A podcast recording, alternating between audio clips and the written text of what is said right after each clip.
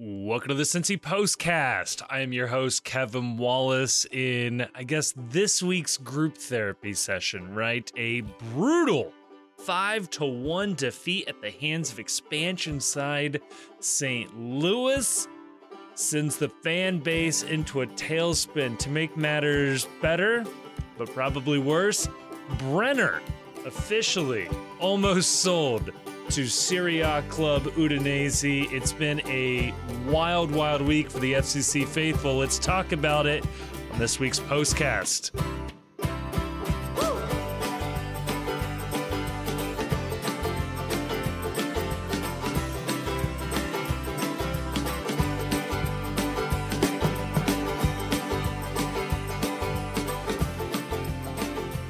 On joining me, I, I guess to talk about that game if we have to. I've, we're contractually obligated to our non-existent sponsors here.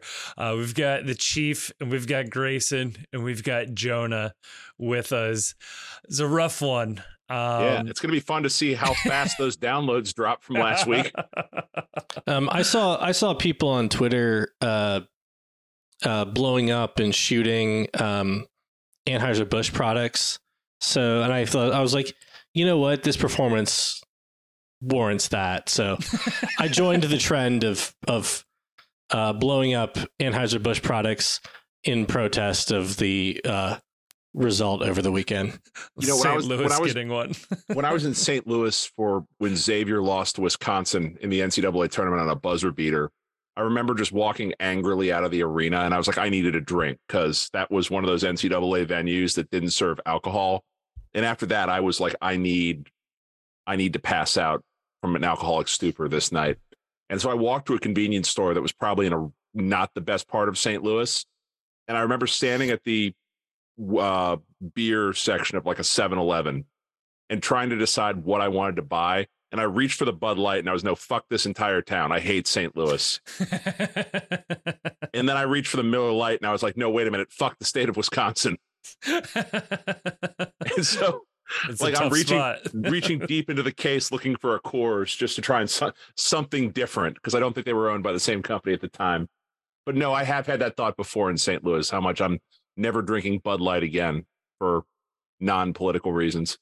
Chief, did you uh, drown your sorrows at the same place uh, that you went to after the Open Cup loss to USL St. Louis when we were in MLS? Oh my God, no, no, but that still remains to this day the only bar I've ever been into where everything was served in plastic drinkware, and there was a guy that was uh, bagging up prescription medication into individual plastic wrap baggies at a corner table.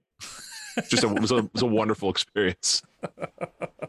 uh, take me back to the good old days. Uh, but no, Jonah, we've got mm. we've got to dissect some headlines here mm. to process process the pain of this weekend. So, what'd you what'd you find for us out there?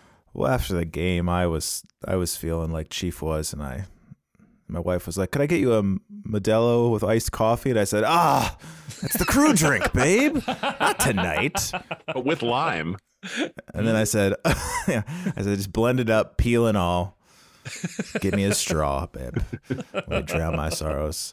Uh, I did, but I'm I'm excited to be here tonight with you guys because anyone could do a podcast when things are going well. But as I could tell you, you really earn your stripes when the team sucks balls. So hopefully this is just a blip on the radar. But uh, yeah, there was lots. And I don't know if you guys see or if you're okay with. I did some soliciting on uh, Twitter oh, for half yeah. of a headline. Unfortunately, I was sleeping on my couch, so I had about five minutes to, to check. I was like, "Oh God, I got some replies here." Uh, so we'll get into that. I don't know if um, this might be of interest to some of you guys. This is in um, one of those papers that writes about the law. It's, it's I don't know what those are. You guys know what I'm talking about. Lawsuit incoming. FC fan breaks neck while diving into team's roster depth. Brutal. Absolutely, they just went straight You for gotta it. And you gotta put a sign around the side to alert people so that they're assuming the risk if they jump in. It's puddle pretty deep, shallow. the FC.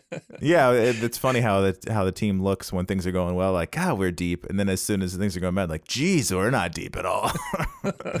so what is it? Are we deep or are we not? Am I overreacting? you- you don't have to scratch too far below the surface to find a uh, Kimi Ordonez, and it's like, oh, maybe we don't have the kind of depth in the roster that we think we do. Yeah, and last night was such a weird one too because all of the depth was missing on the, you know, offensive side of the ball. And normally you'd be like, "All right, fine, you know, grind out that that nil-nil draw." But uh yeah, being toothless in the attack, it just didn't didn't play out. Just didn't play out how we we might have hoped. If Yeah, that was going so- to be Th- there may have been other factors at play with the attack. Um, I saw Oh. this headline in Lever News. Um, there's been enough violence in this country. FC players take courageous stand, refuse to shoot. it is it was very it was very powerful of of the FC to to make a statement like that in the home of Bud Light of all places. Especially Moreno. Moreno is a soccer pacifist. I respect that. So, what do you make of the fact that okay, so they they only scored one goal. Fine, they only score one goal in most of the games they play, but yeah.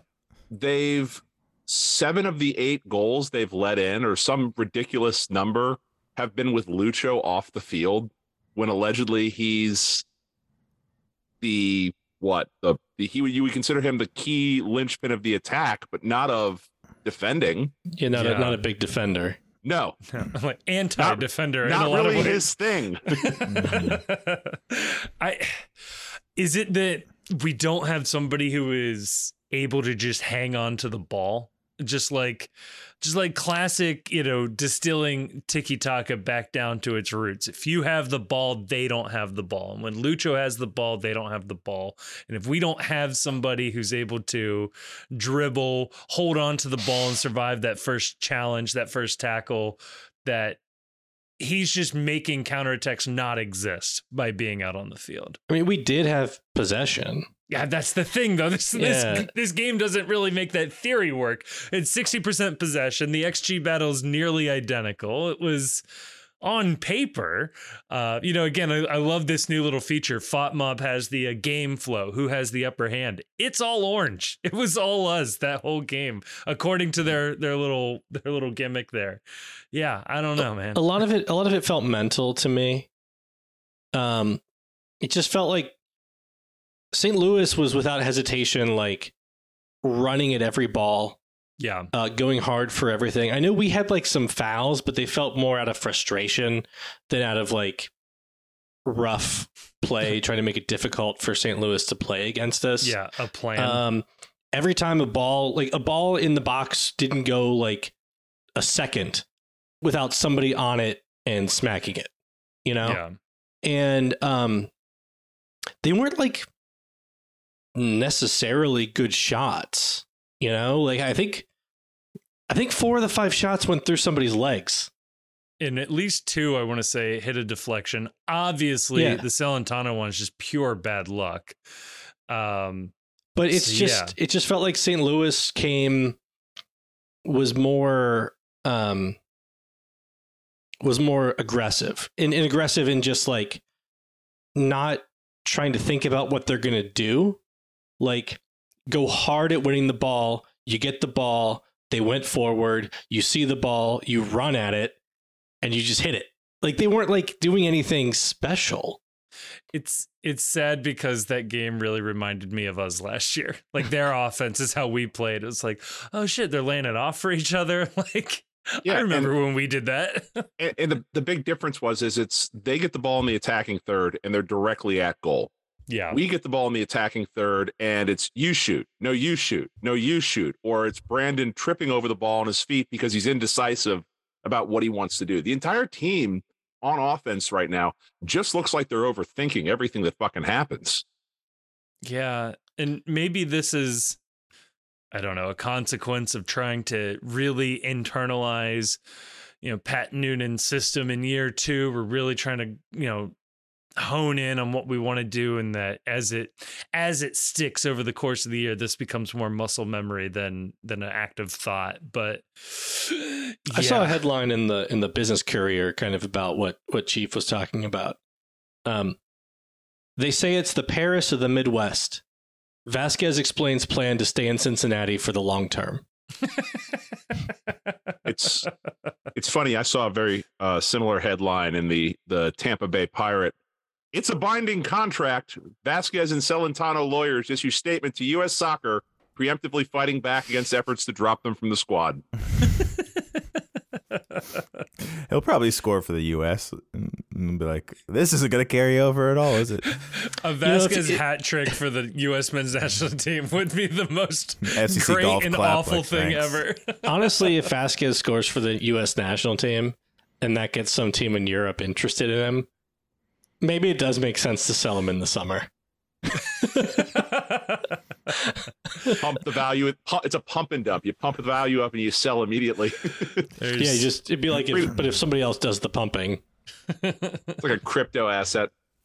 Well, we, you get we you- ask Mexico to take a dive for Vazquez, and then we turn around and buy one of their starlets for a lot. so you don't of have money. to play him in the Nations money, League game. Yeah. it's like you don't want to face this guy in this other made-up competition. Help us get him out of here. Um, but you guys are burying the lead here. This is in the New York Times of all places. Praying for his recovery. Brenner, understandably unable to play on Saturday because his agent used the phone a lot. So I hope he finds peace because I know that must have been difficult to have his agent be on the phone. Maybe he even signed a paper or two.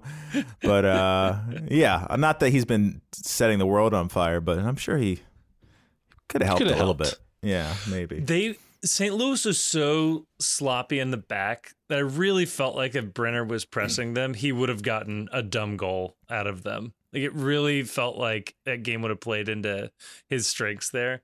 But yeah, we got to talk about this. Brenner Every time Brenner wants to leave, he leaves, if that makes sense. Every time there's a transfer rumor, he's not in training camp. He's hurt. He's Kyrie oversleeping alarms.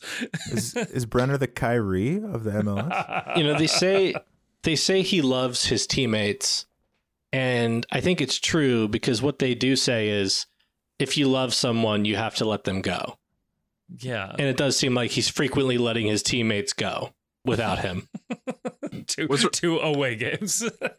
Was there an explanation for where he was this I weekend? Did he fly to Italy for a medical, or was he just No. chilling in Cincinnati, like the medical is supposed to paperwork to, be next signed? week yeah. He the was medical's next just- week. Yeah. Yeah.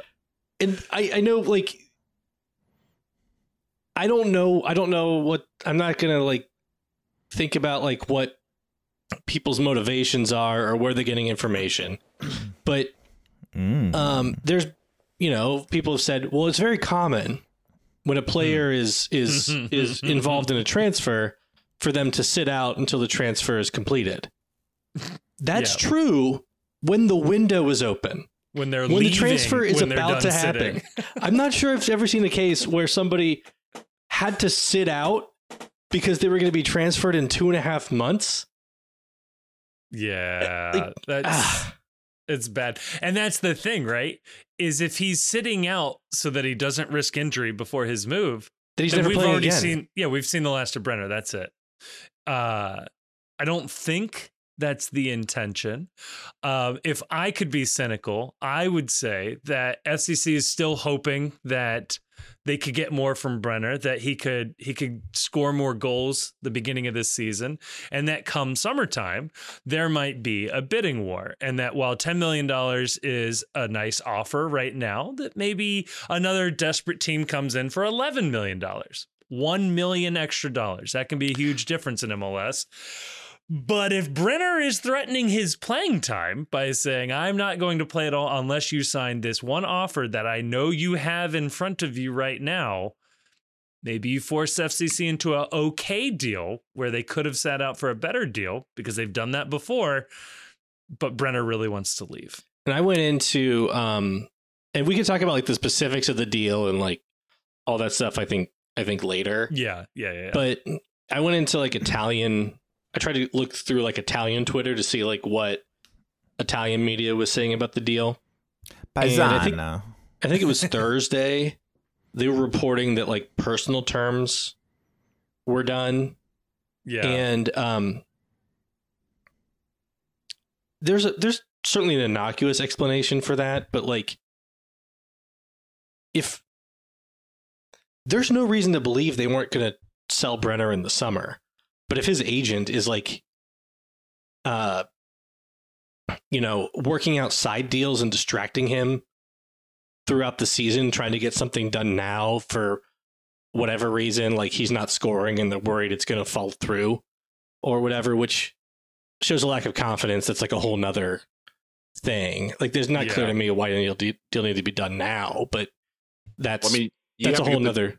You have to get the deal going now because they only work like three hours a day in Italy. So this is like a multi-week process in order to get them to actually write the contract and write the personal terms and send everything back.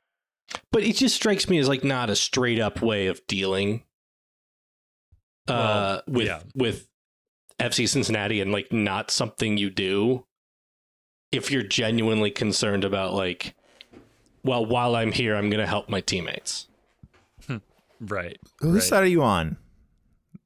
Oh, Brenner The side, agents? obviously. No. Won't someone please think of the personal representatives of athletes? Please think of the agent for a second. Yeah. Okay, they've never steered anyone wrong. Um, Great yeah, but what of we- information, though. yeah, oh, yeah, they got one side down pretty good. Yeah, they'll definitely talk to you. So is, I mean, what's his incentive to To play, well?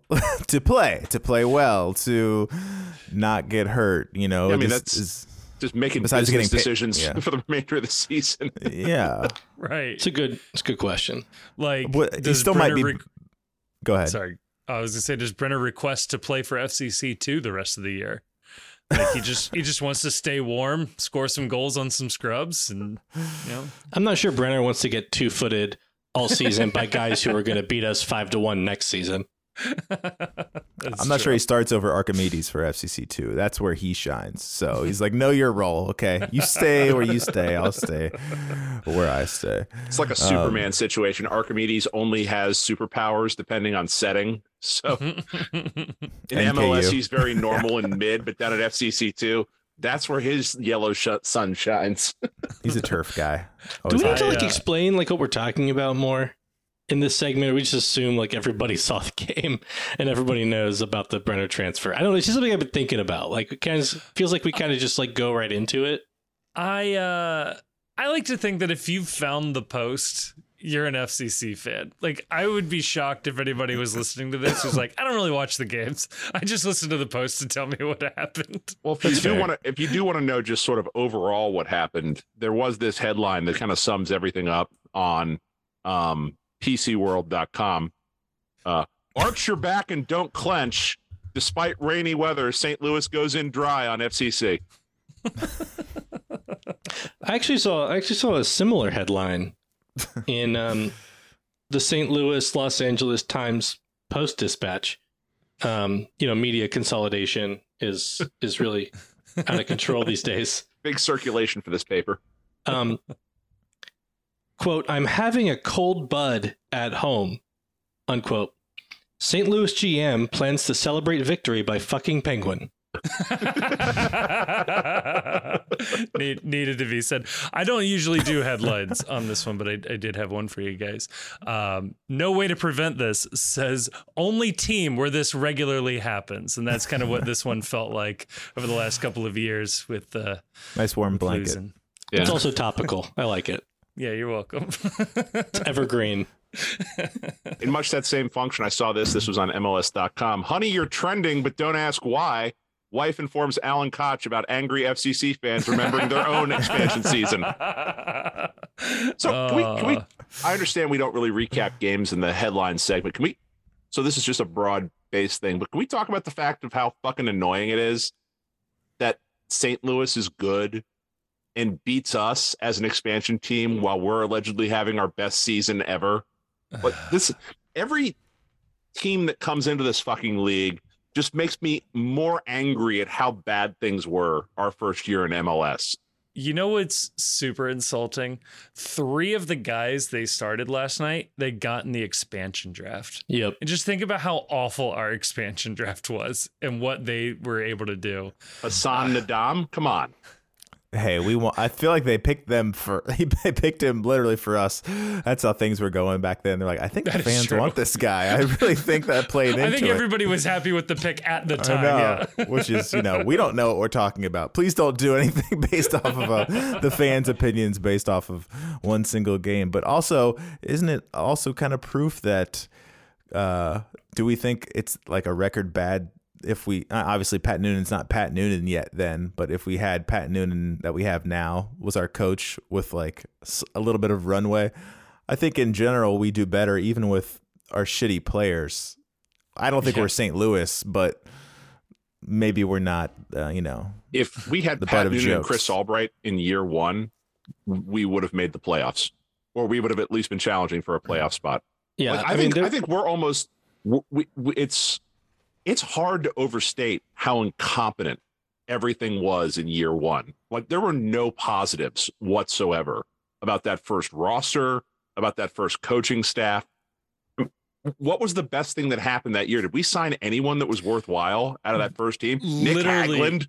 The best was what Nick Hagglund became and Frankie Amaya. And then he fucked that all up too. So Greg Garza was good when he was healthy, So all two four games? games. which was Yeah. never. Um, but it's it's not just picking the players because like it is impressive that they got like three guys in the expansion draft, but also like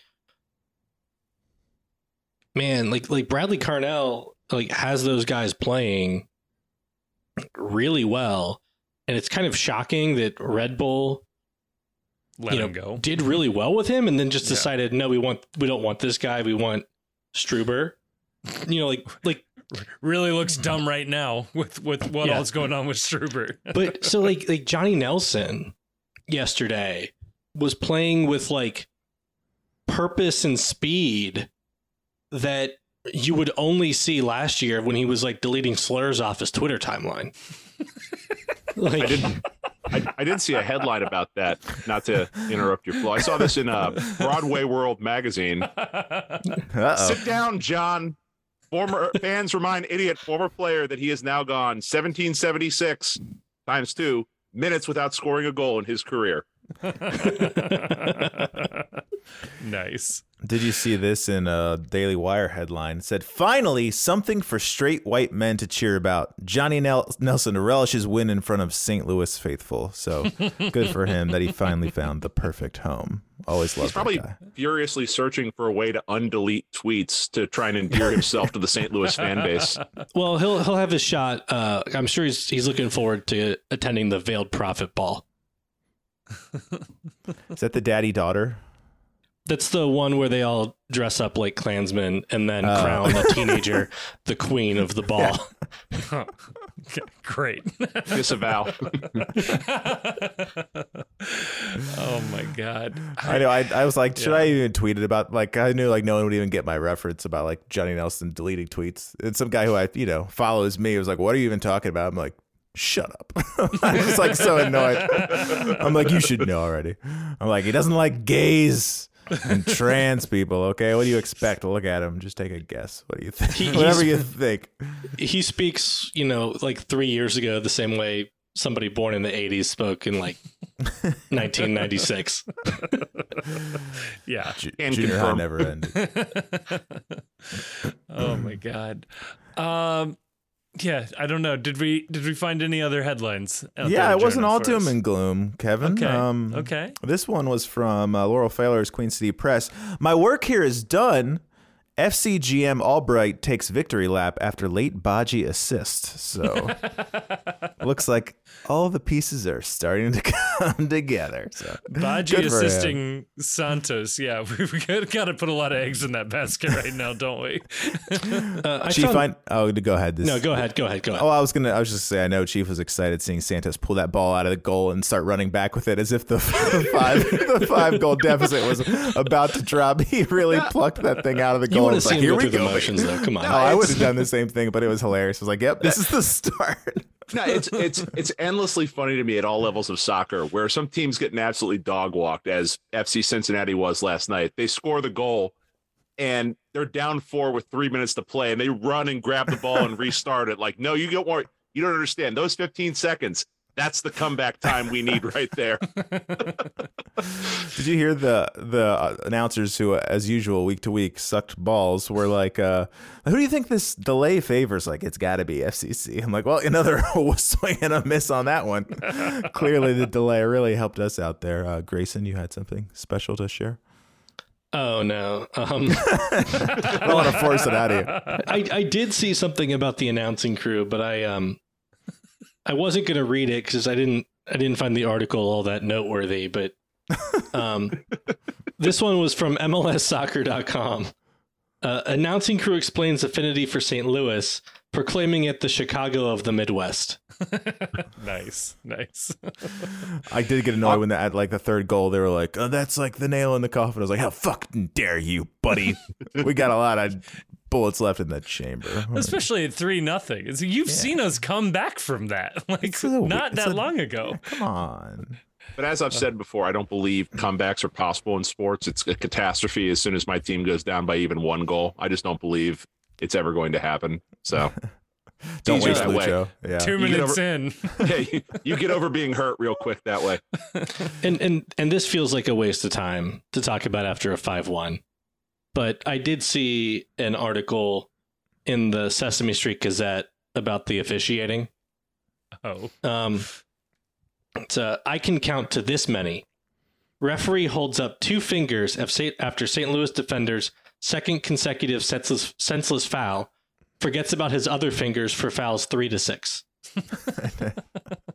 I did like that he pointed that out. He's like, "Hey, that was another bad one." I'm like, "Go ahead and card him. Do something about it." I thought that th- foul was independently cardable. Like I didn't yeah. see any reason why he needed to hold up two. Did Obi ever recover from his I guess studsing that he got early in the game. We thought he was injured, and like it seemed like he was barking about it for the next 15 minutes.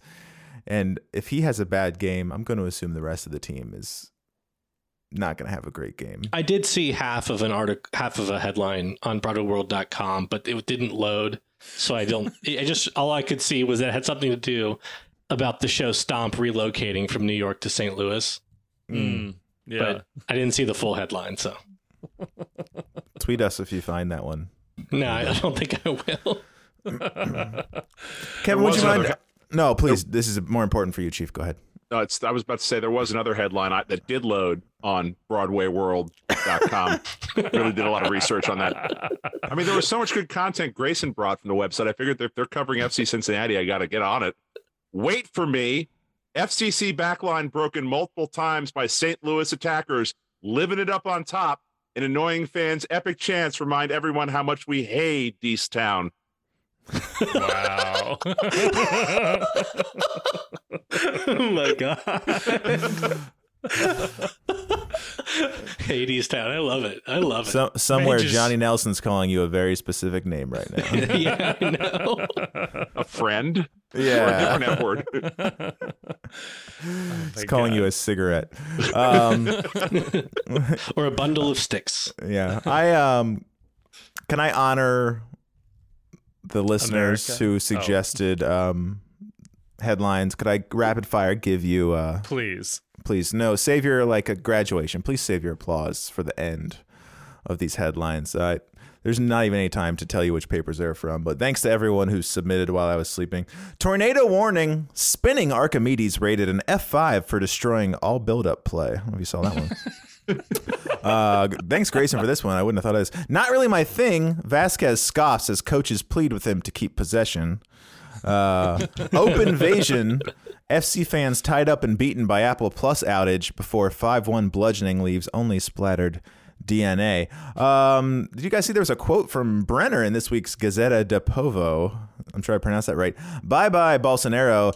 Ciao Mussolini? Okay, why not? I don't know if Ciao goes before or after. Anyways, Gateway to the West. Nick Hagglund shines as a monument to all attacking players seeking a new goal. So he's a beacon of light for all attacking opposition.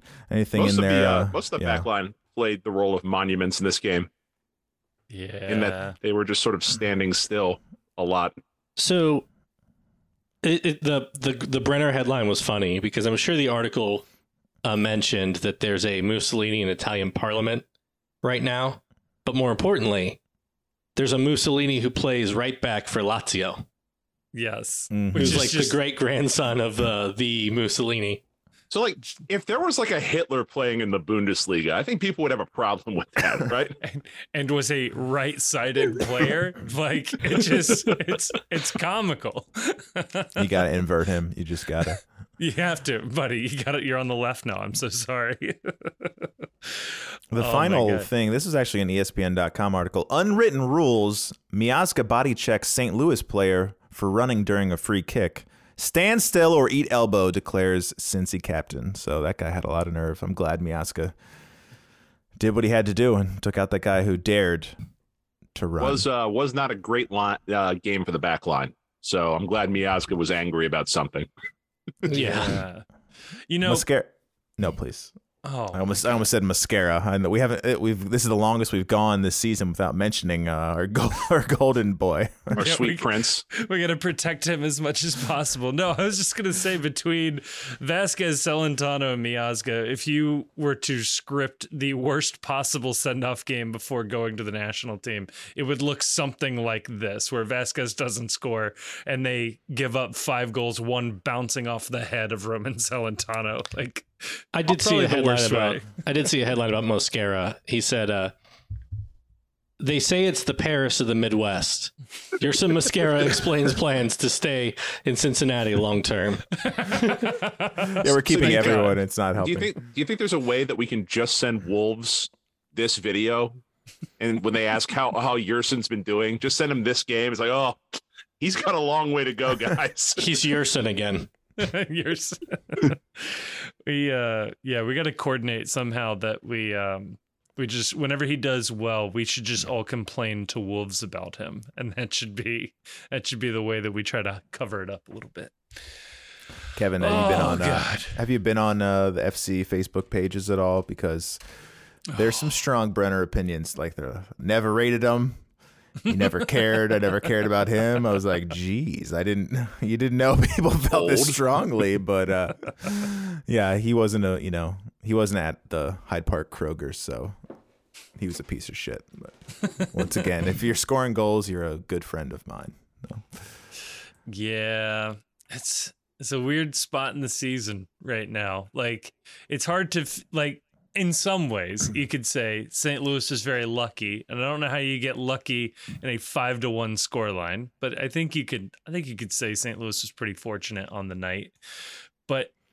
If this entire season is just going to come down to being lucky versus unlucky, it's really disappointing. And I know this is something we would typically go into post uh, headlines, but uh, Jonah, I just want a vibes check. Are you? We're one point off the supporter shield lead. We are tied on points and on wins, which is the second tiebreaker for the Eastern Conference lead. But how are you feeling so far about this season? I hate to be that guy, but I didn't think we were that great before this game. I thought we were pretty a good team, maybe very good team. But so I feel like we're kind of getting maybe this this will tilt us back to the reality of the team for everyone who's watched every game, which is probably a reason that Chief is more concerned because like we haven't looked really amazing yet, but we've won. But as Matt Doyle likes to repeatedly point out, that's a sign of a good team. That's something you just when you don't know what else to say about a team that keeps winning in spite of how they look. You say, "Hey, that's a sign of a good team. They keep winning even though they look like absolute dog shit." Well, but well, this week he changed his tune a little bit. He said the other sign of a good team is playing good soccer. Hey, Ah. don't push it. So uh, I'm feeling, I'm still feeling pretty good. I think we're a home playoff team, and I think we'll be in the race for everything this season. But yeah, at some point we'll, we'll have to start scoring some goals. I'm less worried about the giving up five than the fact that we only scored when the game was done and dusted, and it was kind of like Well, having Irrelevant. having said that and seen that, I did see this one headline on this topic um, in Variety. Um, wasn't this the plot to Batman Begins? FCC goal differential evaporates in single loss to St. Louis City. Oh no. The city took it from us. Oh, jeez. Yeah. On that note, well, I what what note? I don't know. He's, he's running away. He doesn't like the negativity. I know. I get. This Okay, is like that, giving him flashbacks for why he quit KLR, which is relentless, relentless parade of bad news and sitting around with Zach talking about a five to one beatdown. There's just no positives. well, my my son, uh, my son's team lost their first game today, eight to nothing, possibly nine to nothing. Couldn't. Uh, and the thir- third quarter, they pulled a player. Fourth quarter, they pulled two more players, and we still never scored a goal. Oh, these were like a team of Chiefs out there. I've never seen kids this big. So, Kilgore, if you're out there listening, I don't like you, and I don't like what you're doing to these kids. Clearly, you're there's something funky in the water at Kilgore and something in the milk. A Bunch of white LeBrons out there fucking styling all over my son's team. So it's been a weekend. The last thing I'll leave you guys with is Brandon Vazquez for U.S. men's national team is a joke. It's one of our fans on the Facebook page. and, and one of the So- comments uh, says Does the U.S. men's national team collaborate with the MLS? Could calling a player up mess with the MLS? Maybe prevent teams from excelling? Interesting conspiracy. They're out to get the, the FCC by calling up Brandon. So you think you've heard it all. No, the big brain takes are still out there. So, So- if we can get this Ray character on the postcast, he might have some quality stuff guys. Bef- before we before you leave us, Jonah, in honor of sitting on a podcast talking about FCC getting the piss beat out of it. Who are you voting off the island this week? FCC If- Survivor. I know it's an easy one, like right. And it's this this early in the season, it's all fun and games until like week five, and you're like, uh, I think Lucho. like, you're, out of, you're like, damn, I'm out of players. uh, you already voted off Arquimides, right? So I Yeah. won't even pretend to. Uh, Angulo, two weeks ago, I said we got to have some patience. Well, it's over. Sorry, you got to go. Someone's got to go, and it's got to be you. The hair can only last so much. You know he's gonna show up with braids or like a haircut one and be like, "This is it, baby." He's ready now. He's taking this fucking seriously. But uh, I'll hang up and listen to you guys tell me blonde about. hair. It'll go Yeah, blonde. and dye that'll be a that whole sign. thing blonde, Carlos Valderrama, and you'll have your transfer fee go up. The tribe has spoken. Yeah. Jonah, bless. Thank you. Oh wait, hold on. I have six more headlines. No, I'm just Oh wait, wait, wait. No, I'm just- I'm gonna go get a Modelo with iced coffee and uh, sleep until I can wake up and listen to you. I, got. I, got, I, have, I have one question before you go. I'm sorry. Sorry to keep oh you. I'm in no God. rush. Love is Blind reunion is all I got left tonight. Is uh, is, uh, how's how's FC Cincinnati Facebook taking Manuel Ledesma's goal? I have not seen that, but I have. The last thing I saw, I was arguing with people that he what they, who said he wasn't MLS quality, and I'm like getting so serious. I'm like, oh yeah, leading scorer for or not even, but like six goals or five goals and four assists would say otherwise or something. So that's where I'm at right he now. just beat defending. he beat uh, he beat Bill Hamid this weekend from distance. He's basically still in the MLS. So Yeah. yeah. I mean, that left foot, he could be doing that until he's 55 years old. You know, who's the guy, Rom- Romar- Romario?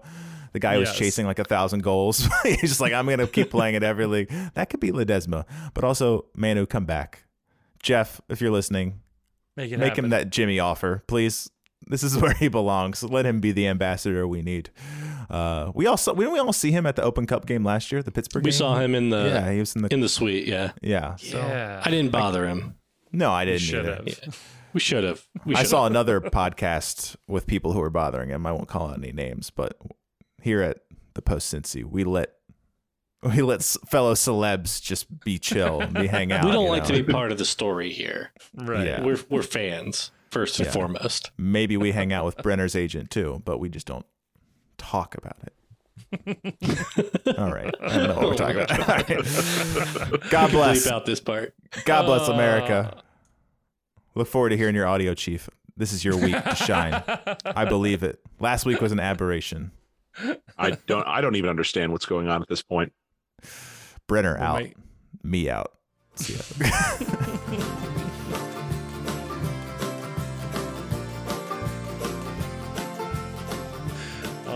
God, no! Thank you to Jonah as always for bringing us the uh, the weekend's headlines. Um, I uh, yeah, I don't know how much more I want to talk about this game. I don't know if there's anything else we need to talk about. Um, what are the? Was, so I guess maybe yeah. my my question is, and this is sort of maybe the.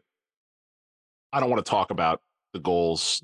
That, yeah. That that goal that scored off the post, off the back of Celentano's head, is as close to the butt fumble as we're going to see FC Cincinnati commit.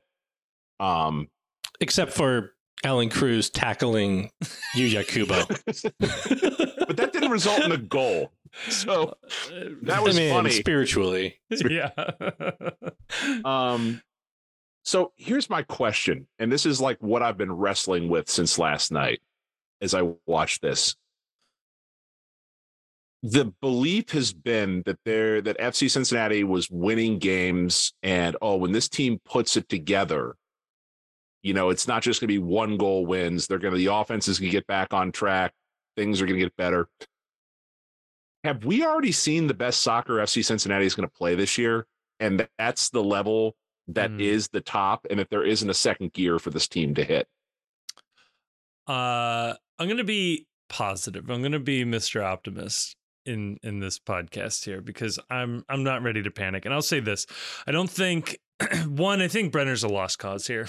like I think I think he was checked out before this season. I mean, at least we forget he disappeared this preseason. Pissed that he didn't get a move abroad. He's doing it again uh, to get his move, and it's hard to win in MLS when your most expensive player, not most valuable player, although same thing in this case, uh, isn't playing. Uh, this team is terrible without Lucho. That's a flaw of this team, sure, but it's also a flaw of the salary cap system. There isn't a backup for him. And in this game, I'll give Noonan credit for trying to play without his position at all, trying something brand new, and it didn't work. And I'd rather take those risks now against a Western Conference opponent than you know down the stretch when you're desperately trying to figure out something that's new. I think Vazquez is in a weird place, and I don't think setting up the team yesterday was beneficial to him scoring lots of goals. So I will say we haven't had our best team on the field. I do think this team will find another gear this summer. And I think there's been too much there's too much around this specific game and too much this season that I'm willing to discount to say that it's worth panicking about. It's a long season. It's a long season. The team last year played better soccer without Lucho than they That's have fair. this year. That's fair. And yeah, like Brenner played, I think, most of those games, which is a problem for any thought that they're going to be better this year. But they're better in other positions uh, than they were last year. Um, I thought it was an interesting attempt, uh, but I think part of being a coach is like knowing like what like being like an like a decent coach is like coming up with ideas, and like being a good coach is like being able to like kind of think like are these ideas going to work with my personnel and i'm not saying Noonan had no reason to believe that that would work with his personnel, but like,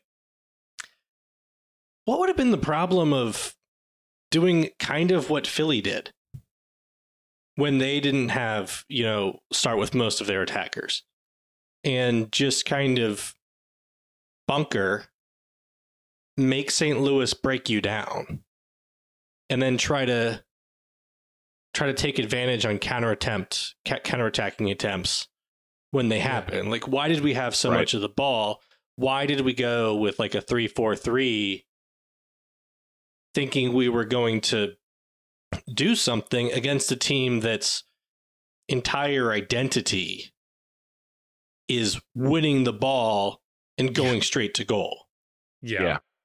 And that's specifically, you spend all this time setting up, giving minutes to Angulo, giving minutes to Pinto, I'm sorry. I know I'm I'm harder on him than everybody else is around here, but that's just I just don't think he's any good. I don't understand why Kimi Ordonez is getting minutes. That it's his first time playing all year, and you're trusting him to play an important role and get important minutes up top.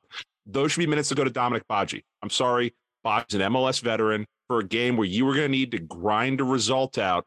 You should have had players on the field who had at least played this season, if not previous seasons, and giving uh, Ordonez his first start in this kind of situation where he was utterly ineffective. Um, I just I don't understand that rationale from Noonan, and that's not a. I mean, I still think he's a great coach. It's one game, but like that was puzzling to me. There were a lot of puzzling decisions, and I guess your point, Kevin, I'd rather you'd rather, I guess, a manager go for it than concede, play for the nil nil or the one nil. But I don't know what the what was the what was the best case scenario yesterday? I just I just don't think there was a reality where they break out and score a bunch of goals. So why not yeah. be pragmatic? And that's that's the Philly model is pragmatism. It's not this. This was the opposite of the Philly model. This was thinking outside the box, but like way too far outside the box. Yeah, um, this was getting cute and then I, I don't know, not trusting the bench to get him out of it. Like there was, it took too long to bail on a bad idea. I don't know. Um, a point I want to just kind of hammer home here is, I guess to to set this up, we're going to kind of see what Chris Albright has. I think in the next two windows because he's going to have to replace Brenner He's going to probably have to replace Brandon Vazquez. Um, probably going to have to have to sign a couple of center backs, maybe some more midfielders, maybe sign another U22 player. I mean, there's going to be a decent amount of lost roster turnover in the next like calendar year. And um the team that beat us yesterday did not have did not have like in any way shape or form more talent on the field than we had.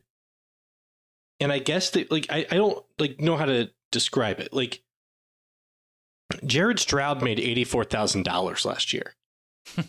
Um they had you know three guys from the expansion draft um Klauss was struggling in Belgium. Um, but but they've they were somehow able to identify him and make him a, a good player. They got a couple of guys. They got uh, Alm from Sweden.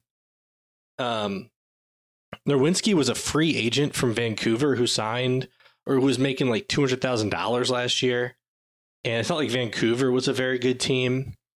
Uh, Tim Parker Houston is paying St. Louis to have Tim Parker on their roster. Um, yes. Hiebert, Hiebert last year was an undrafted college player that they signed to St. Louis City 2 and then signed him to a prof- pro- professional deal um, after the MLS Next Pro season last year. Um, they obviously like performed and they've been performing all year but they weren't better players than we had. But they were, I guess, I don't know what to say, like identified as players that fit the system, well, the identity the, of the team. It's the Chelsea problem. It's I've been you're watching it play out real time in the Premier League. Is that Chelsea? There's a shitload of money they've spent on that roster, but they're just the talent just doesn't fit together, and they're missing a very key piece. They don't have a striker, so they struggle to finish, they struggle to score goals. And what you're watching with FC Cincinnati last night, to me, is the two most important pieces on the field for this team. One of them wasn't there. That's Lucho Acosta. And they have absolutely no answers for when Lucho Acosta isn't on this team. I'm sorry. I know people are saying online that, oh, it would have been different if Yuya Kubo was there. Yuya Kubo has not played well, flat out in anything other than a defensive mid role for this team. When he's been asked to do something other than that, he's been thoroughly mediocre. So I don't even know that Yuya Kubo makes a big difference if he's available for selection last night. It's better for sure, but he's not particularly good. And the other thing that they didn't have is they've got Brandon Vazquez, who is playing actively bad, like Brandon Vazquez, the way he is playing right now, is hurting the team.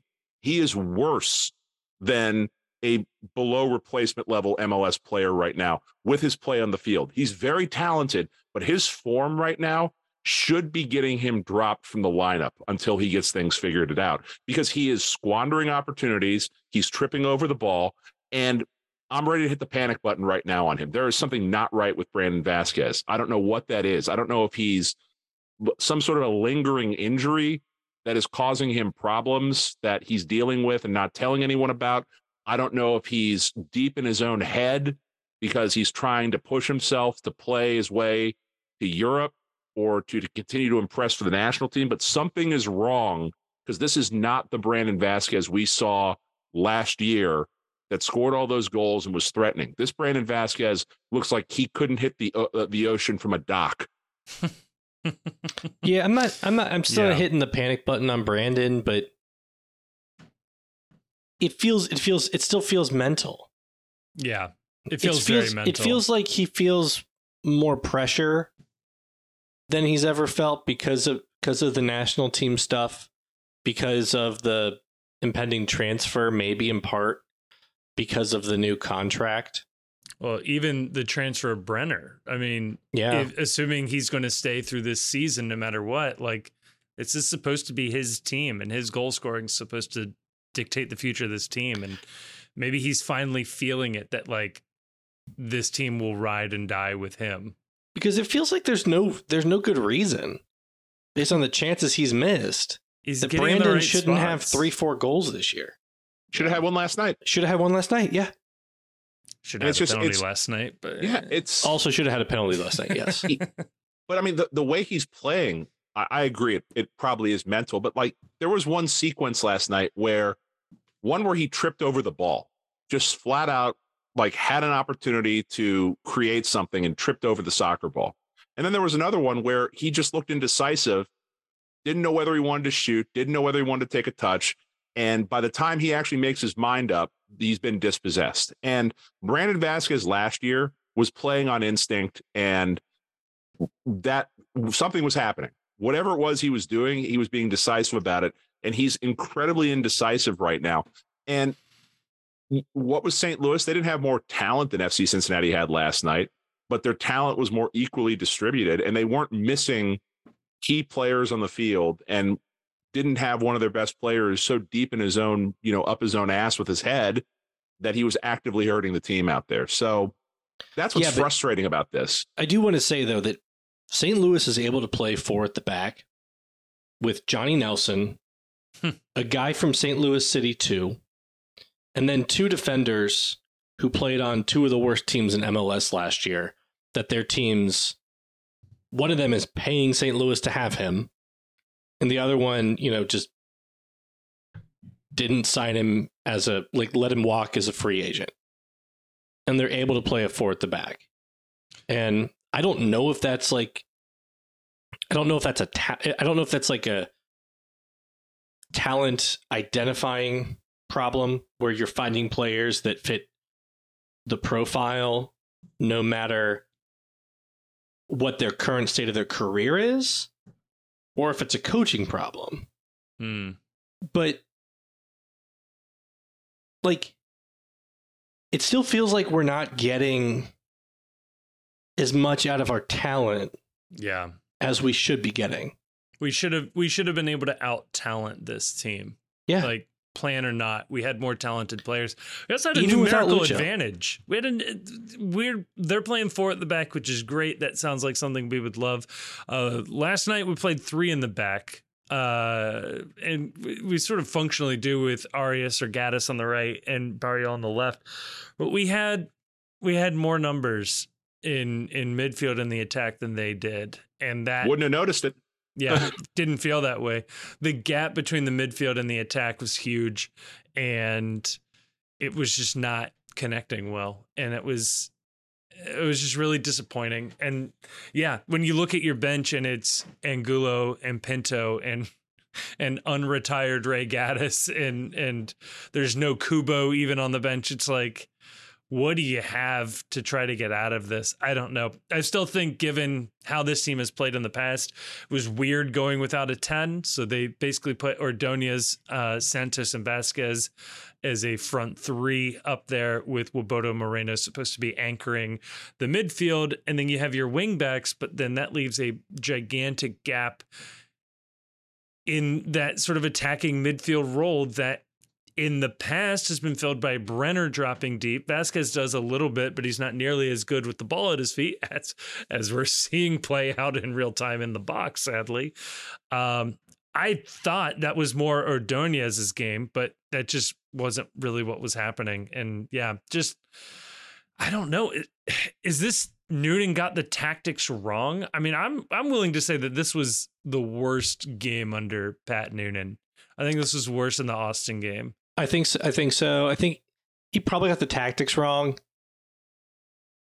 I also think based on how indecisive people were and how confused everybody looked on the field and I'm sorry at times a significant lack of effort mm-hmm. frequently getting beaten to the beaten to the ball um like that Gioacchini goal just as an example um I can't help but think that the Brenner drama affected the affected the locker room this week. Well, not only yeah. the Brenner drama, but you've got the Brenner drama. You've got three players about ready to leave for the national team. Um, you look at this game. You're playing an expansion team. I would it shock me if they were there were multiple people on this team already looking past this game? No, nope. Especially when I mean, yes, St. Louis is off to a good start, but yeah, expansion team on the road, Western Conference team. You think you got this one in the bag. you know, you're, you're already looking ahead at, oh, we got this one. Then Portland at home, a struggling Portland. Hey, this would be a nice little run of games. And then it doesn't happen. Um, and then Portland beats Seattle 4 1. Let's not talk about that. I'm not ready. No. You get one of these games a year. If you're a good team, you get one. And if you go back and you look at teams that win MLS Cup, and if that's where you think this team should be at the level of, then you, the, most teams you can go back and you can find a a four 0 beat. You got to go ways back before you find an MLS Cup champion that gave up five. But you, most teams will most teams will lay one egg like this a year. The question yeah. becomes do you let it happen again? Because very few MLS Cup winning teams have another game like this. So to me, I the, the one thing you can't do, and I saw this online and it was infuriating me, you can't hand wave this game. It fucking happened. We all watched it happen. For whatever reason it happened, it happened. But this reveals something about the team that we didn't know going into it. There is no such thing in sports as a result that doesn't reveal something about your team. Um, and in this game, what it revealed is A, you might already know this, but this team sucks without Lucho Acosta. And they desperately need to address getting a backup for him in the summer window. Uh, B, that this team can mentally switch off because they mentally switched off in this game. Um, they came out flat, they stayed flat. You waited for them to get up, they never got up. And C, the third thing you learn about this game is that this team does not do well when it has to deviate from what it wants to do. They try to do something different in this game. They just don't have the personnel to be anything other than what their personnel dictates that they do. So I I think that everyone in this fan base needs to resist the temptation just to be like, oh, this was an aberration. It'll never happen again. It might not happen again, but it you you learned some things about this team, and you're really going to learn some things about this team based on how it comes out next week against Portland.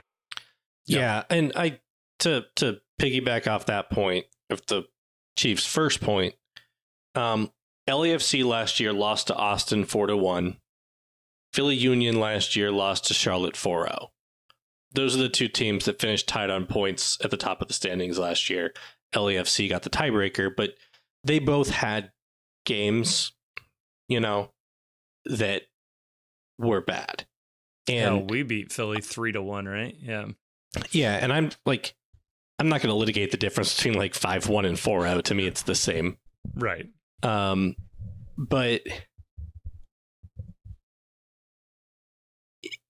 this there's there's a lot of ways you can you can come out of this game, and obviously everything I, but obviously, but I agree with most of what the chief said that a game like this reveals a lot of things about your team. Um, we have like a brain trust of a coaching staff to they got a lot of things to look at and hopefully you can like, like like there's a lot of things you can look at from this game to like figure out what went wrong because a lot Yeah. of things went wrong um it would be and i know that that the staff albright noonan have been muted about the expectations for this team but finishing the season last year they were in the best form in the east they Yeah. were as like after Matt Miazga came, they were very strongly likely the second best team in the Eastern Conference. If they don't finish at least with, you know, top top what, what's it? I don't I don't know how to think about it with the new playoff format. But like if they don't have What like four. the new play- playoff format is. if they, if they don't have if they don't have like the home field for the series yeah, and aren't like a top half playoff team, yeah, and that's to me like kind of low expectations for what we should be thinking about this season. That has been a complete failure. You have to ask questions about what was done in Yeah. in the offseason to make this team better because they have open senior they have open senior roster spots. You know, there's deals they didn't get done. Um, there are we talked about them clear holes in this roster coming into the season. Um, they spent a lot of money on a player like Marco Angulo, who I'm not ready to write off yet. My ex- uh, my expectations for him, I laid out, I think, pretty clearly. By the end of the season, he should be a player who is in or around the starting lineup for your best eleven going into the going into the playoffs. And you could like say he's there now, but he's like not really there, you know. But I think we need to look at the end of the season hmm and where he is by the end of the season. Um, but and they've and Noonan has also talked about them looking at replacements for Brenner. We could talk about the Brenner deal in a little bit in yeah. in more detail, but what are they going to do about that? Like that's that's going to be a huge question mark for for for Chris Albright. And if he doesn't answer that question very positively, man, that that's another that's another failure because they don't have the dogs to to contend for trophies without replacing Brenner. No, no. And yeah, there's a lot of money, as you said, not contributing uh, at this moment, um, namely Yuya Kubo's salary. So yeah, no, there's there's a lot to go on there.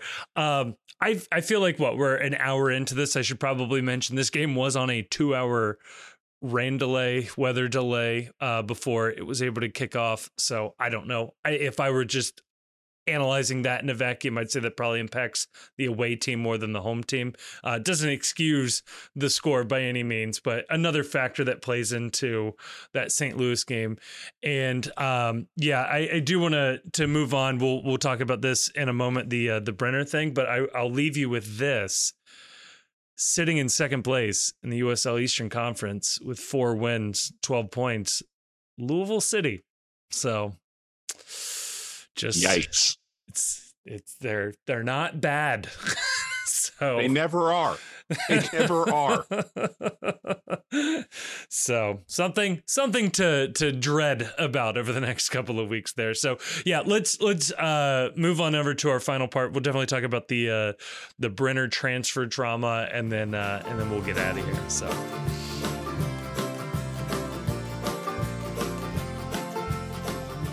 We're back and I mean, we we'll, talk about Brenner, but I, I do want to talk about this. The first half, first half hour, most of the game, uh, there was an Apple TV outage that impacted just about anybody trying to watch it on an Apple TV. It looked like only web browsers were working. Um, just a complete clusterfuck from I, Apple. I know we've I know we've moved on, but I did see this headline in Macworld magazine. You're holding it wrong. Apple blames users for errors in Apple TV streaming.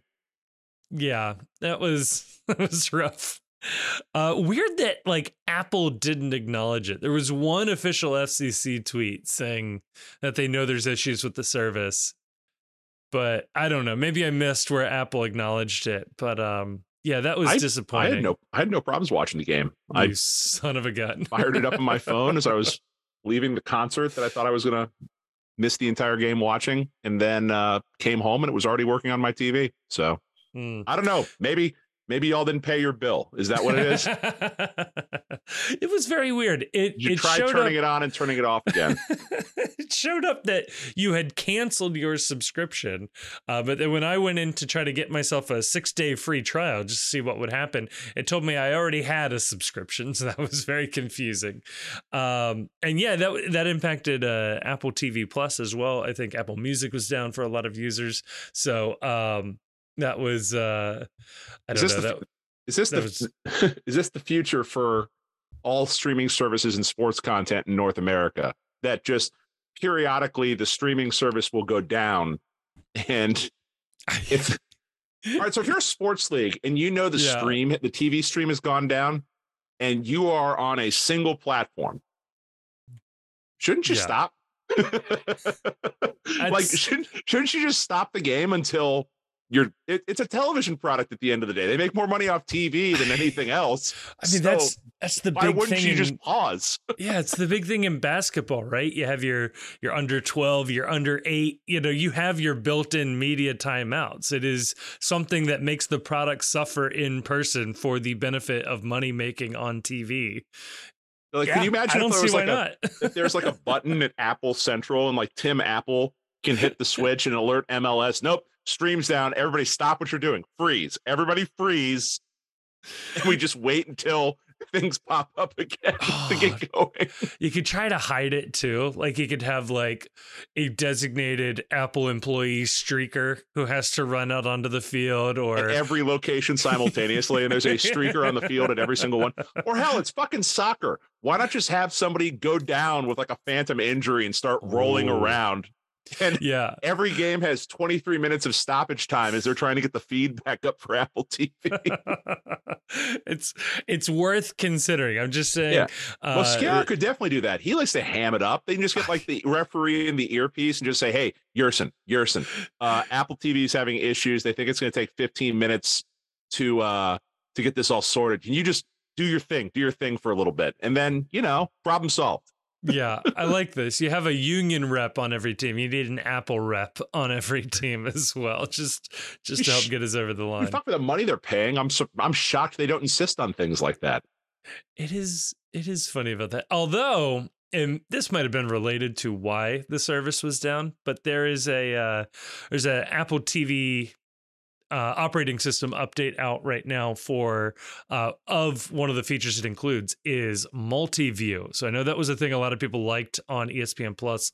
Uh, multi-view is being demoed right now. I don't know if that means it'll come to the Apple TV app on other platforms, but it will be a part of the operating system on the Apple TV device itself. So if you liked multi-view, get your hopes up. Um, so that's enough about the uh, ye old Apple. Um, let's talk about Brenner. Uh, Grayson, I'll, I'll try to summarize this, and I'll, I'll go to you on on how I should feel about this. But um, it appears to be a done deal, pending a medical this week, which. I don't know. Does that happen in Italy? Does that happen here? And they trust our doctors. I assume it happens in Italy.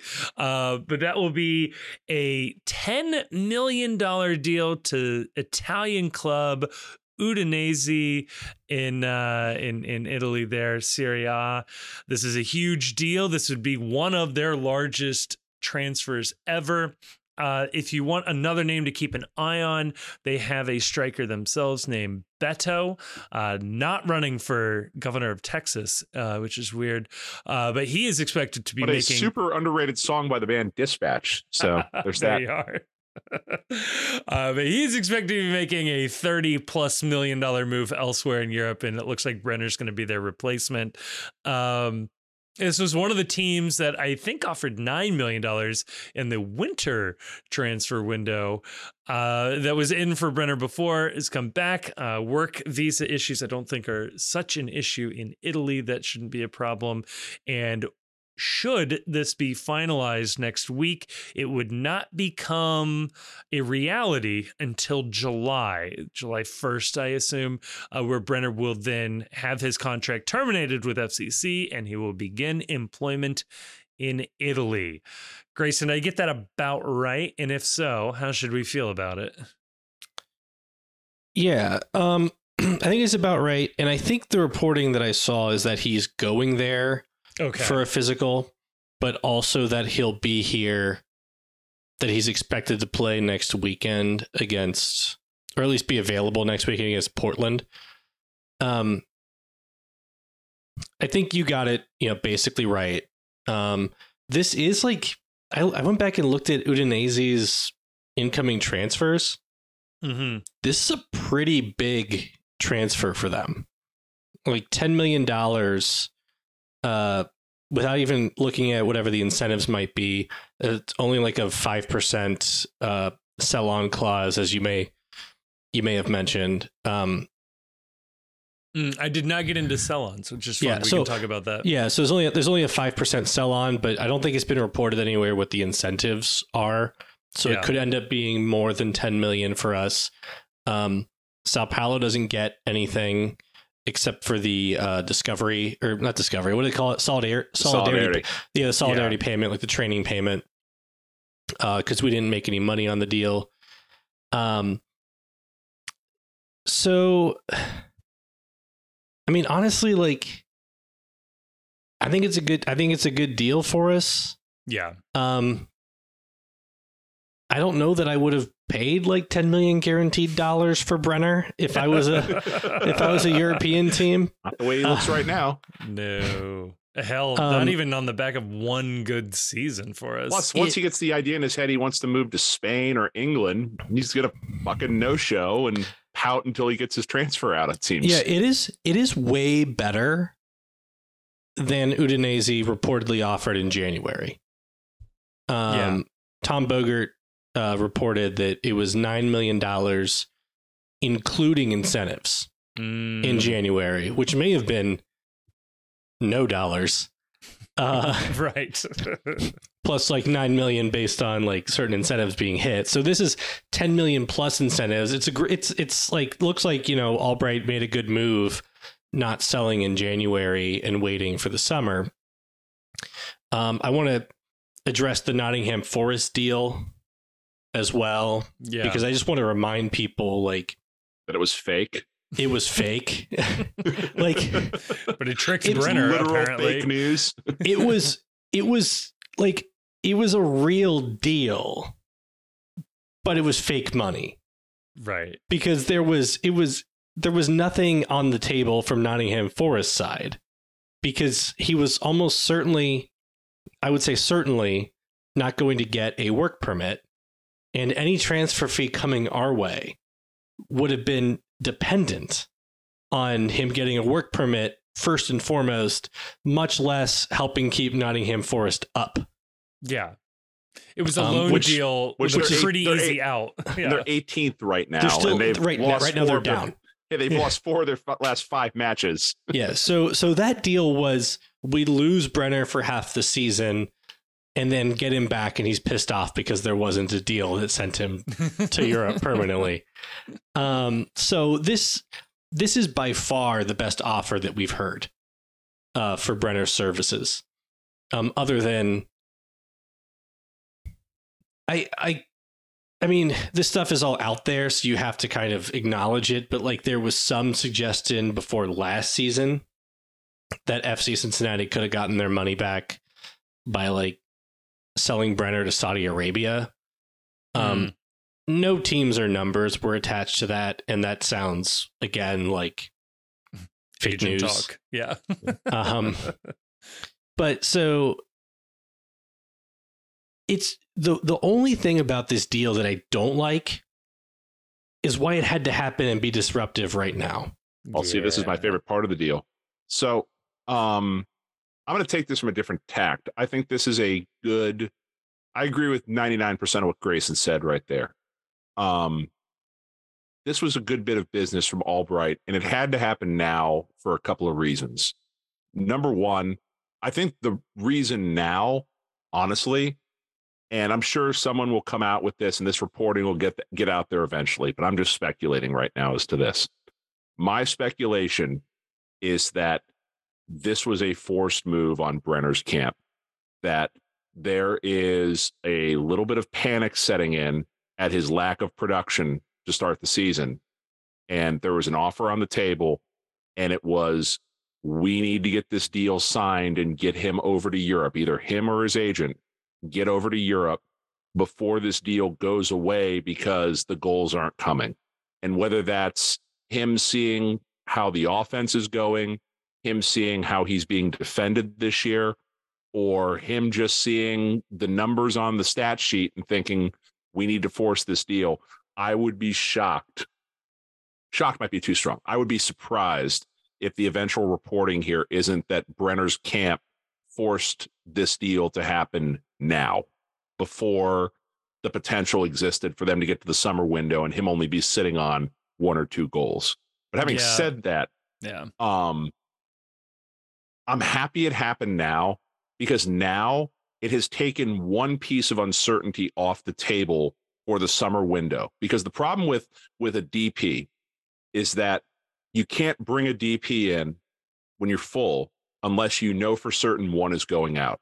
And the timing has to match up and you can't be in a situation where we think we have a deal for Brenner and then the deal falls through at the 11th hour and then all of a sudden you can't make the transfer in for his replacement or it takes too long for the deal to come together and you don't have the ability to bring that other deal back in time. Now it's done, which means that Albright has a couple of months to line up his replacement to have them ready to go ahead of the summer window. It means theoretically they can sign that deal now and get that player over to the United States, get a visa, get the team player training with the team, get the living situation sorted out so that it isn't some mad dash to complete something and everything's in flux and the player is taking weeks to integrate into the lineup. This deal happening now removes a huge issue with acquiring the replacement. But what it also does is I don't want to hear any of the bullshit this go around like we went through with Miazga. There's time now. This is a major piece. Get the deal done. Get the replacement lined up. Have the replacement in on time and ready to hit the ground running as soon as the window opens up this summer. So I don't mind the signing happening this early out. I think that as we got closer to the window, I think Brenner would have started making business decisions anyway. So, yeah, I don't know what version of Brenner we're going to get. Um, and I think a lot of that's going to be dependent on what exactly the terms of the contract are for how things happen between now and when he starts over in Italy, uh, in terms of guarantees against injury, that sort of thing. But that was always going to be a risk regardless. So I'm not as worried about that. So, yeah, for given how he started the season with his form, the issue with him leaving because his transfer didn't happen prior to the season starting, you had to get him out now. Uh, Yeah. The only thing worse than than losing Brenner is having a malcontent Brenner making business decisions because he thinks that you didn't work hard enough to get him out, and he's going to start protecting himself and looking out for his own interests ahead of anything else. Yeah, it's just Yeah. it's just crazy that like what's the difference between getting the deal done last week and getting, getting it done this week? You know, like I don't- Brenner's I- sitting like, out. I'm salty at I'm salty at you know the fact that Brenner sat out on a game when his team clearly needed him. Well, if you believe Um, Pat's, if you believe Pat Brennan's reporting, he's actually hurt. If you That is believe that, But We that's sh- not we why he sat out. Like the the Mm. reporting was that he was actually suffering he actually had like a like some type of like knock early in the week a back issue, I believe. Yeah. but that he sat out because of because of the deal negotiations. And he's not going to he's not going to start playing for Udinese next week. He's going to be he's good he can only be transferred there after i think july 1st is when their window opens. So you've Yeah. got 3 months um and this is real money on the table like this is this is the type of deal that i think the team has always signaled it would always it would take 10 million dollars and up for brenner and like i know it's not brenner's fault that um they they paid 13 million dollars for him or whatever but it is his fault he signed a 5 year deal yeah. with FC Cincinnati. So it I it didn't doesn't even it just this. doesn't Yeah. It just doesn't sit great with me that he sat out at least one game. Probably potentially he's going to sit out more. Missed a whole bunch a whole chunk of the preseason. Um and you know best of luck in at at at Udinese. And I really do hope that he that he does really well because if he does really well and then Udinese sells him for forty million dollars, my team gets another two million dollars out of the deal and gets that much closer to uh uh breaking even on it. But um I agree with what Chief said. There's been plenty of time, not just starting now. There's been plenty of time since last off season and before that Yeah. to start scouting Brenner's replacement. I mean, since So- Albright came into the job, yeah. and Noonan has been Noonan has said that they've looked at players, all the reporting, like Tom Bogert has, you know, tweeted and reported that he expects FC Cincinnati to make a big swing. Um I it does look like that's not going to be until the summer. Um I did toy around with like an idea that it was really important to complete the transfer this past week and do some type of loan back because I think I think European teams can sign players outside the window. They just can't add them to their roster. Yeah, they can't register them Right. as the uh, the mechanism. Yeah. So like maybe there was a world where they sign Brenner, loan him back to us till July 1st, but that frees up the DP spot because his transfer fee is off the is off the budget. And then only his salary until July 1st is on our budget. So he's a TAM player at that. And then maybe you could sign the DP the DP replacement this Now. coming week before the 24th. Um, I that's that's not going to happen, obviously. But um, it would have been a it would have been a fun it would have been a really fun situation to have like Brenner backing up our new our new designated player uh, until July. Which I mean, this is about the time Obi joined. So like, if there's another really good striker on a Turkish relegation side, you know, keep your eyes peeled as to whether or not they're playing. But if they were going to sign a guy like we got a U twenty two spot, and we could easily free up Barreal's U twenty two spot if we wanted to sign players. Like I just don't know. Yeah. I don't know what's going on. Like, maybe s- Albright calls uh calls his old buddies at Chelsea, Christian Pulisic, not exactly long for the world over. We all know how much he likes playing in Cincinnati, so oh no, that would don't make me like him. Um, I do he want would to like the point out- typical crowd for an FC Cincinnati game, though. More than he would like the crowd for a U.S. men's national team against a non-European team. Oh, but Pulisic for a Leagues Cup game where we get overrun by Chivas fans would be would Yeah, be, would be a good time for some takes. Uh, no, I do want to point out though that like this sort of coordinated attack from Brenner's camp and Udinese giving us this offer. Uh, I know a lot of people in NBA talks love this. Um, is is supposed to be illegal. The other team is not supposed to be able to talk to your player unless you give them permission. Now, maybe maybe that did happen, um, but the teams are supposed to come to a transfer agreement before personal terms get reached. And if uh, I don't know if if Udinese's reaching directly out to Brenner saying, "Hey, your club has this offer on the table. They're not accepting it." Ask them to, you know, through your actions. Um, that that ought to be tampering. And we know jeff berding has won a, a tampering case against mls teams. So i don't know what the situation is here. I don't know how hard these things are to prove but this does feel like something that shouldn't happen. You're allowed to talk to a player when they're in the last six months of their contract but brenner brenner is not. Um i am curious though. Yeah. what, what's your take on this both of you? I think albright is happy yeah. to get Brenner off this team. I think that he was not an Albright guy.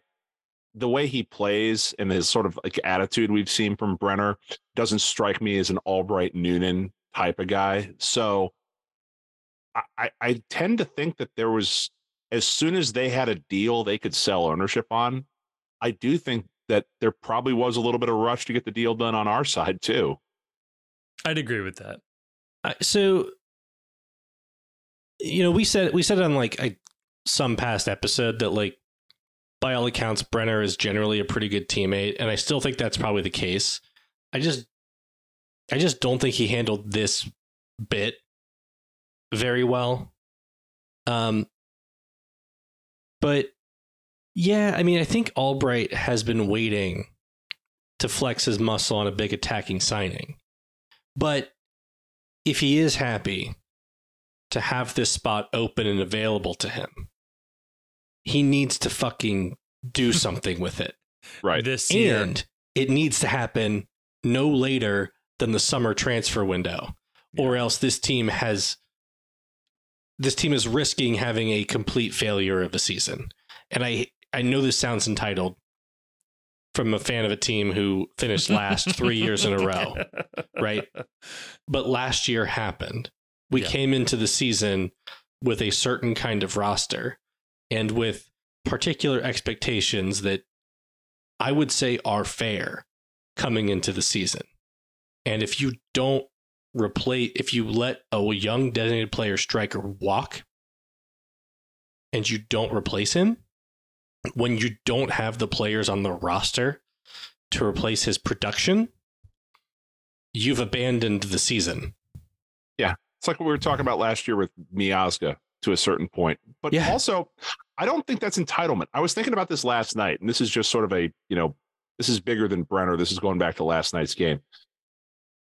I'm almost just sort of out of patience for the 5 1 losses because it's like, I know this isn't Albright's fault or Noonan's fault, but Nashville, St. Louis, Austin, they didn't ask their fan base to wait three years to be good. So now when it's our turn to be good, we finally gotten there.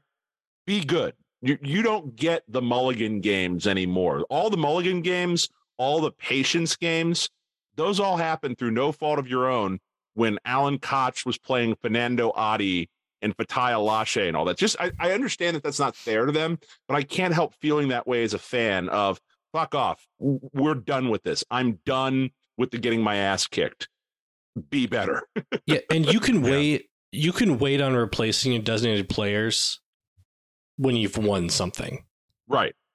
You got some Win silverware in the cabinet. You got some silverware in the cabinet. something. You can play on your own terms. And Yeah. then we'll and then we'll say like, okay, this season we're gonna see what happens, but we are, you know, resetting the roster a little bit. or hell, even if this season was going better, if uh, Vazquez and Santos each had four goals at this point, or something like that, you'd be like, "Wow, I, we really don't need Brenner." And like, I almost like the idea that our offensive output is so good that this next DP isn't a striker but another midfielder, and we could have a three DP midfield, and, and you trust Santos, Badji, and Vazquez to be enough output for that, or something like that. But it's just like uh, this season has been so disappointing in a very entitled way. No, no, no, I think that's that's a fair take. It's when you say disappointing, like on points and on results, this season has been going very well. Last night, notwithstanding, last night was a fucking disaster, yeah. or this weekend was a disaster. But to your point of, you know, this season hasn't been going well enough. The offense hasn't been playing well, flat out. It's been bad. Yeah. And you went from the idea of, oh, well, if they lose Brenner, it's not a huge deal because we've got Vazquez to fall back on. Vazquez has sucked this year. Maybe this is like he every player is perpetually one game away from putting it together. I get that. But I also can't unknow the fact, like I said in the last episode, I waited all year for Tom Brady to turn it on with the Buccaneers last year because he's Tom Brady. He just never did. And that's Tom Brady. He's got decades of good play behind his name. Vazquez has one, one year of good play behind his name. So while I expect Vazquez is going to put it together, at this moment right now in time, Brenner isn't a luxury, you know, or Brenner isn't a, oh, you know, he is part of this dynamic offense that they would just be merely good without him. It's like, no, nah, man, every one of these guys is struggling to put up one goal a game right now. So, yeah, you're going to have to prioritize replacing Brenner with another striker pretty much immediately. Not and Brenner's mention, not, yeah. Brenner's a special player for FC Cincinnati and for MLS. He's not a special player for the entire world. No. There no. are replacements for Brenner out there. Just sign one. Bring yeah, him in. Right. right. right.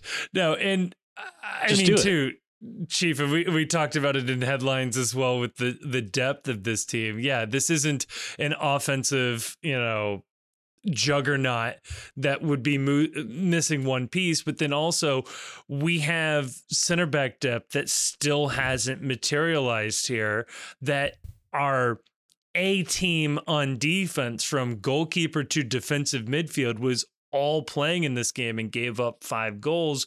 What happens when Miazga is hurt? What happens when we can't make the Mosquera deal work for whatever reason? You know, like that's for all the very good reasons that it literally yeah, that can't it work. That it won't happen. Well, I just say we have attached. an option. I'd say we have an option to extend him the rest of this season. Keep in mind oh, yeah, that yeah. that option might be if Wolves get relegated, they don't have the option. Like I don't know what that contract looks like. Right. So. We don't know that it's entirely our right. choice. Right, right. Or if yeah. it's an absurd number that makes him a DP for half the year. I don't know. So yeah.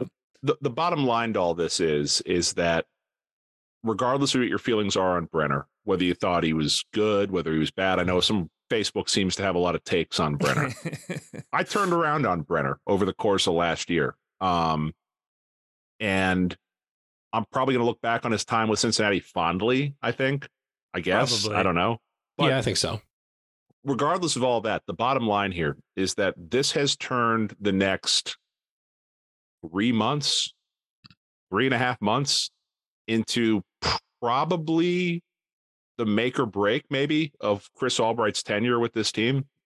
Make or break yeah. might be big, but like it's big what Albright has to do because he has to go shopping and replace the biggest signing and the biggest transfer out in FC Cincinnati history. Um, this team has depth issues flat out. They have serious depth issues, multiple places on the roster that he's going to have to go fix if this team wants to stay in contention for what we all want it to stay in contention for silverware. So he's got his work cut out for him. It's not just um, Brenner, it's a lot of other things. And I know from talking to people who talk to people who talk to people, the plan, lowercase p, was always to sell Brenner, but the plan was to try and keep him through the entire year on some sort of a loan back. Um, that's not there anymore. So it makes it all the more imperative that they have a plan ready to go on day one of the summer window. So he's going to earn his money. And he has done very well, I think, so far in these situations, bringing in Nwobodo, bringing in Mosquera, Miazga, um, any number of other players. I mean, we've gotten great minutes out of Junior Moreno. Um, even the Ray Gaddis experiment is on balance, I think, been a positive for this team. Uh, so yeah, go earn your go earn your bag, Albright. That's what you're being paid here to do. Yeah, uh, I'll leave you guys with this one. Um, I've been thinking about legacy of Brenner, and I'm reminded of two Bengals players. I'm curious if you guys find either one of these cases similar. Corey Dillon and Carson Palmer both had very successful careers with the Bengals, and then ended with them absolutely refusing to play for the team and demanding to leave. I think in Dillon's case, it certainly impacted his legacy in town. Chief, does that do either of those comparisons resonate? I was trying to think of a another player in Cincinnati history that had something like this, and I think the person I'm going to go with is Carl Pickens, mm. who had a similar trajectory out, and the difference being was part of like Dillon and Pickens are the two best because they were parts of terrible right. Bengals teams, and saw the worst of what this city and this team had to offer. Um, suffered through it, probably weren't and will never be as appreciated as they should for their talent level because of sort of the dreck that was around them. But yeah, I think that I think the comparison tracks. Yeah. It's just disappointing. He should have been our star. he should have been our star, but let's let's talk about just if we're gonna, you know, make this a moratorium on the Brenner deal. Let's talk we'll about this. him. Yes. Let's talk about this too. He was part of an incredible dynamic attack last season that raised this team from just absolute depths of shit to winning soccer to a playoff berth to a playoff win.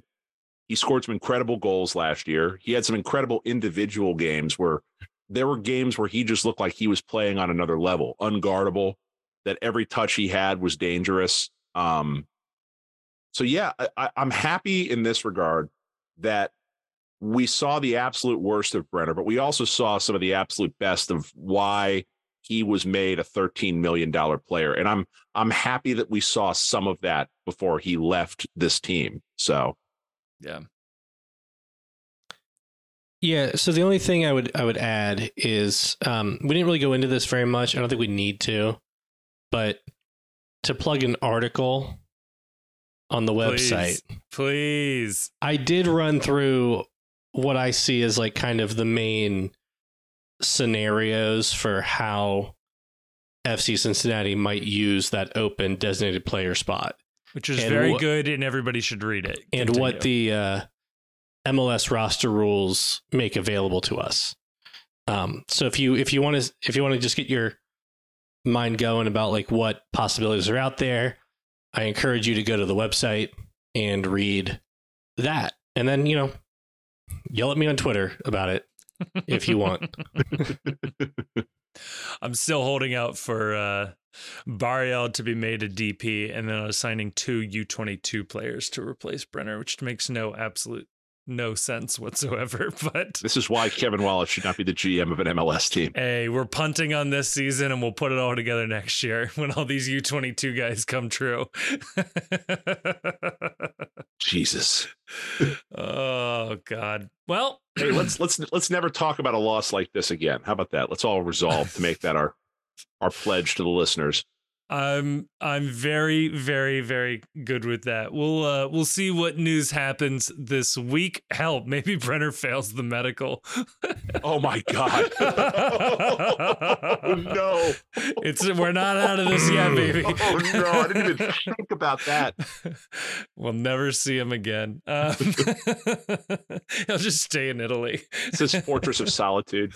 Uh no, uh the biggest thing to look forward to this week, I think, is is uh, El Cachico, the uh, USA Mexico uh, friendly. There ought to be at least a couple of FCC faces involved there. Uh, so hopefully our, our our boys in blue look good in the other shade of blue there. And um, And Yeah. Get well soon. For the love of Christ. Please. Oh my God, fix your arm. Oh my God. So until then, Fuck Columbus.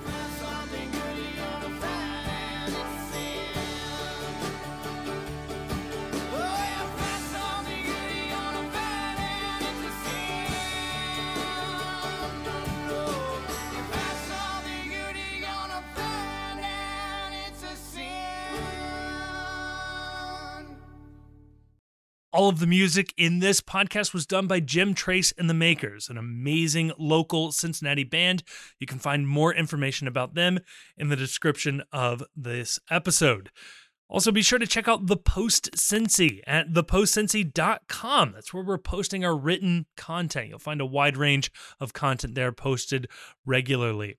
And if you enjoyed this podcast, please leave us a rating or review on your favorite podcast app, or better yet, share this episode with a friend, a family member, a fellow FC Cincinnati fan, somebody you think might enjoy this content. Please send it on over uh, to them. We would really, really appreciate that. And if you haven't done so already, we do have a Discord server. Feel free to drop in and join the conversation happening there. Again, links to that can be found on the website or in the description of this episode. Thank you so much for listening.